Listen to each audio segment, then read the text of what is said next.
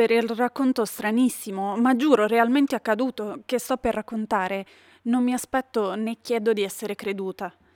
Sarebbe una pazzia pretenderlo, visto che i miei sensi stessi si rifiutano di credere a quanto mi è accaduto. Ma non sono matta e di certo non sogno. Domani però morirò e oggi vorrei togliermi un peso dal petto.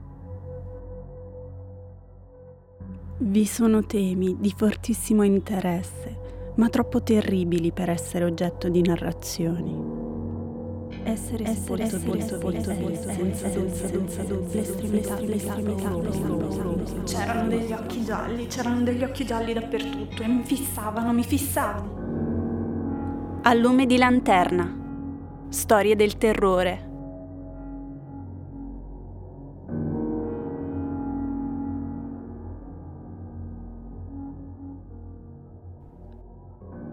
Voglio solo mettere davanti al mondo in maniera chiara, sintetica, senza commenti, una serie di semplici situazioni che nelle loro conseguenze mi hanno terrorizzato, torturato, annientato. Non cercherò di spiegarli. A me hanno dato solo orrore, ad altri sembreranno più bizzarri che orribili. In futuro forse ci sarà una mente lucida che saprà vedere nei miei fantasmi una ragionevole spiegazione una mente più calma, più logica e meno influenzabile della mia, che nelle circostanze che racconto con stupore non vedrà nulla più che una sequenza di cause ed effetti molto naturali.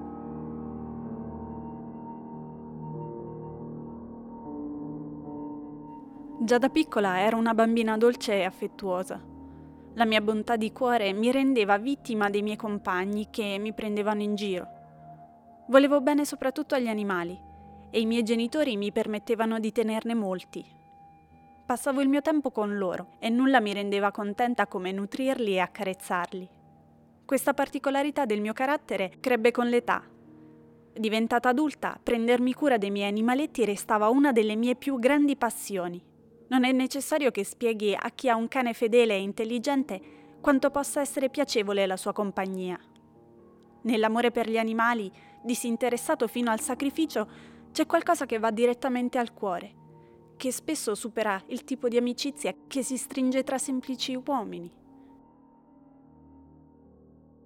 Mi sono sposata presto e ho avuto la fortuna di sposare una persona che aveva un carattere molto simile al mio e condivideva questa passione. Vedendo il mio desiderio di circondarmi di questi animali domestici, non perdeva occasione per regalarmene. Avevamo uccelli, pesci rossi, un bel cane, conigli, una scimmietta e un gatto. Quest'ultimo era un animale di notevole intelligenza, bello e dotato di una straordinaria personalità. Parlando del gatto con mio marito, che era un po' fissato con le superstizioni, faceva frequenti allusioni all'antica credenza popolare per cui tutti i gatti neri sono streghe camuffate. Non credo che lo dicesse sul serio, lo cito solo perché mi è appena venuto in mente.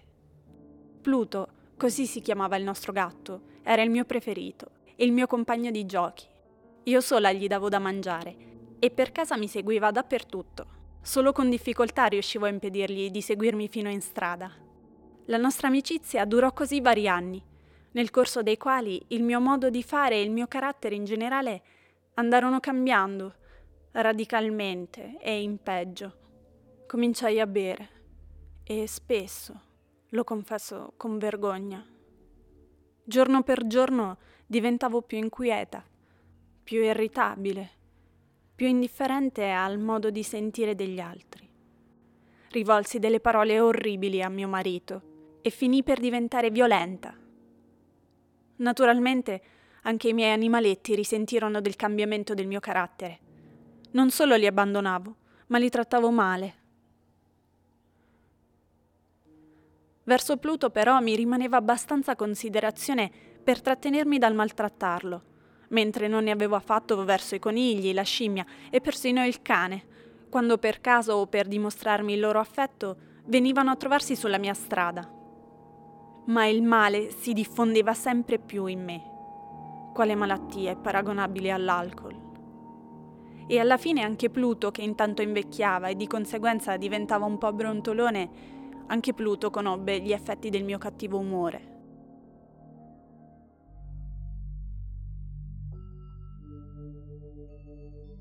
Una sera, tornata a casa ubriaca fradicia dal solito bar in città, mi sembrò che il gatto mi evitasse. Lo afferrai. Nel suo spavento della mia violenza mi fece coi denti una piccola ferita alla mano. All'istante mi prese una furia di un demonio, non ero più io. Il mio vero spirito sembrava aver lasciato il suo posto a una cattiveria più che diabolica, alimentata dal gin. Andai in cucina verso il mobile delle stoviglie, lo aprì e ne estrassi un coltello da cucina. Afferrai la povera bestia per la gola e deliberatamente le feci saltare un occhio fuori dall'orbita. Arrossisco e insieme rabbrividisco nel riferire questa terribile atrocità. Quando con la mattina ritornai alla ragione e il sonno ebbe disperso i fumi dell'alcol, provai un sentimento misto di orrore e di rimorso per ciò che avevo fatto ma non era che un sentimento debole, ambiguo. Lo spirito non era toccato. Tornai ai miei vizi e ben presto affogai nel vino il ricordo della mia azione. Intanto lentamente il gatto guariva. L'orbita dell'occhio perduto presentava, è vero, un aspetto pauroso, ma pareva che il gatto non soffrisse più. Andava e veniva per casa come al solito, ma c'era da aspettarselo. Al mio avvicinarsi scappava terrorizzato. Mi rimaneva abbastanza cuore per sentirmi addolorata da questa evidente antipatia, soprattutto da parte di una creatura che una volta mi aveva voluto bene. Ma ben presto questo sentimento lasciò il posto all'irritazione e allora si manifestò, come per la mia caduta finale e irrevocabile, lo spirito della perversità. Di questo spirito la filosofia non tiene conto.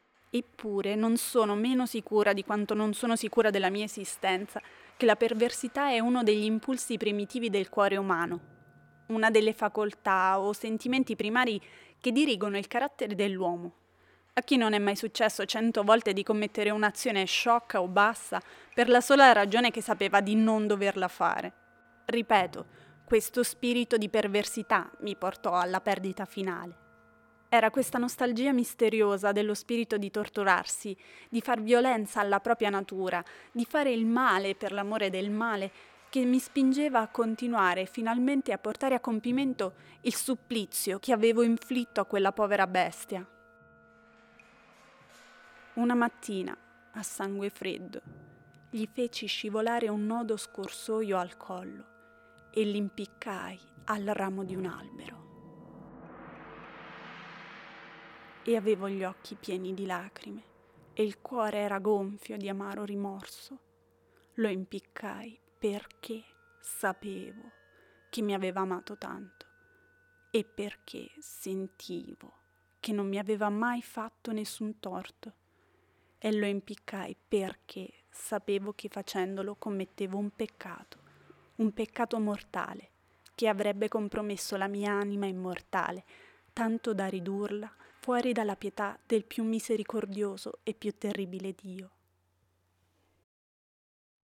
Nella notte che seguì il giorno di questa crudele azione, mi svegliò un grido. Le cortine del mio letto erano in fiamme, tutta la casa bruciava. Fu con grande difficoltà che io o mio marito riuscimmo a metterci in salvo. La distruzione era completa, tutto quello che avevamo era andato in fumo. Da allora mi abbandonai alla disperazione. Non sono una credulona, non voglio trovare un legame di causa ed effetto fra il disastro e le mie azioni, ma vado elencando una serie di fatti e non voglio trascurare alcun elemento. Il giorno dopo l'incendio feci il giro delle rovine. Le pareti, salvo un'eccezione, erano cadute. Era rimasto in piedi soltanto un tramezzo, molto spesso, contro il quale stava la testata del mio letto.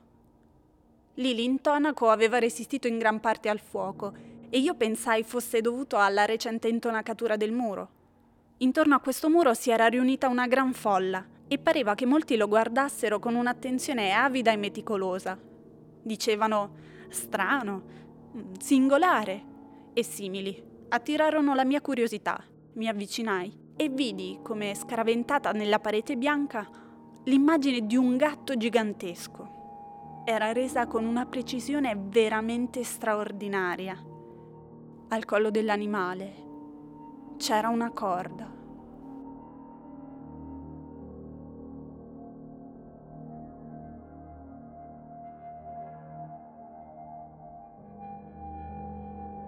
A lume di lanterna. Storie del terrore.